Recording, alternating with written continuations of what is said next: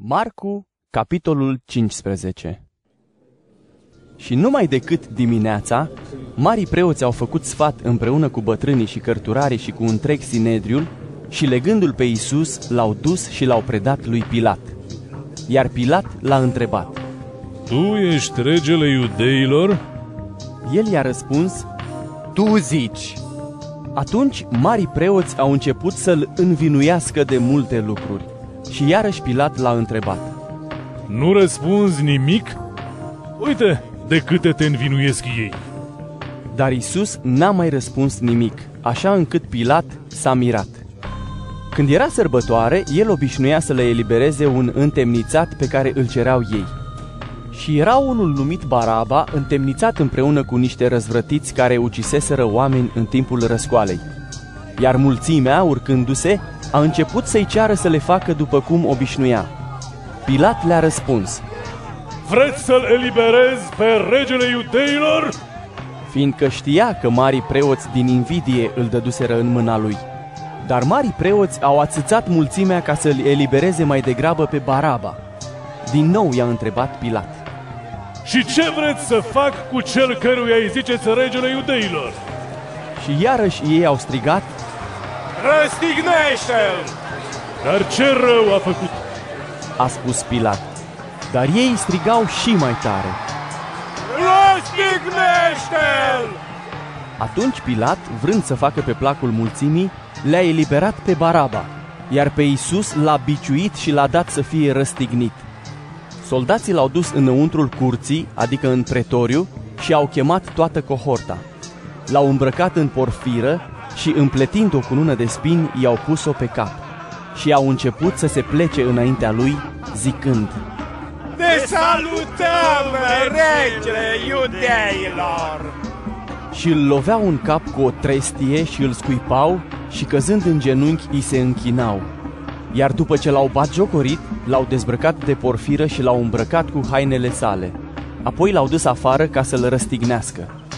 Și au silit pe un trecător, Simon din Cirene, care venea de la câmp, tatălui Alexandru și Rufus, să-i poarte crucea.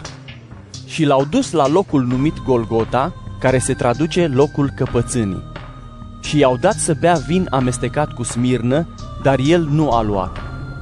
Apoi l-au răstignit și și-au împărțit hainele, aruncând sorții pentru ele ca să vadă care ce să ia.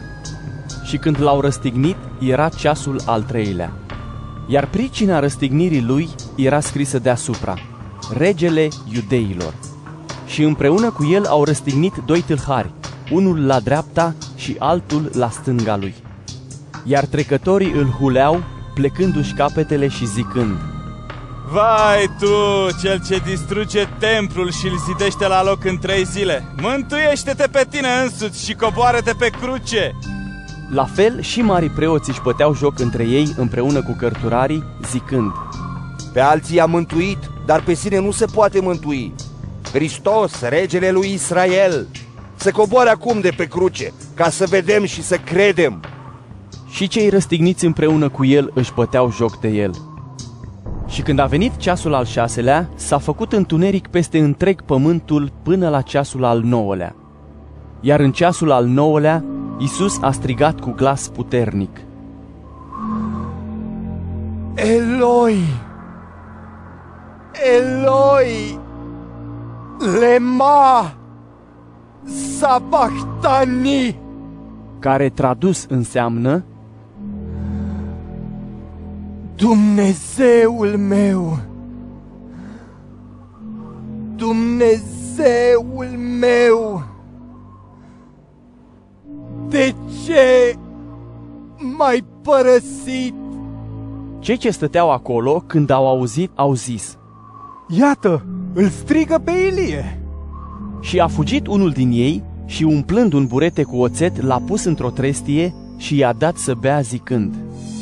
Lăsați să vedem dacă vine Ilie să-l coboare de pe cruce. Iar Isus, scoțând un strigăt mare, și-a dat Duhul. Atunci perdeaua templului s-a sfâșiat în două, de sus până jos. Iar centurionul care stătea lângă el, văzând că și-a dat Duhul, a zis, Cu adevărat, acest om era Fiul lui Dumnezeu.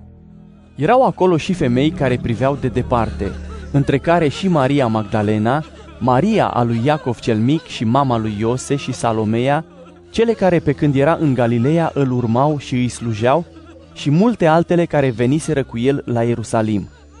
Și când s-a făcut seară, fiindcă era vineri care este înaintea sâmbetei, Iosif din Arimatea, un sfetnic bine văzut care aștepta și el împărăția lui Dumnezeu, s-a dus și, îndrăznind să intre la Pilat, a cerut trupul lui Isus. Pilat s-a mirat că Isus era deja mort și a chemat un centurion să-l întrebe dacă a murit de mult.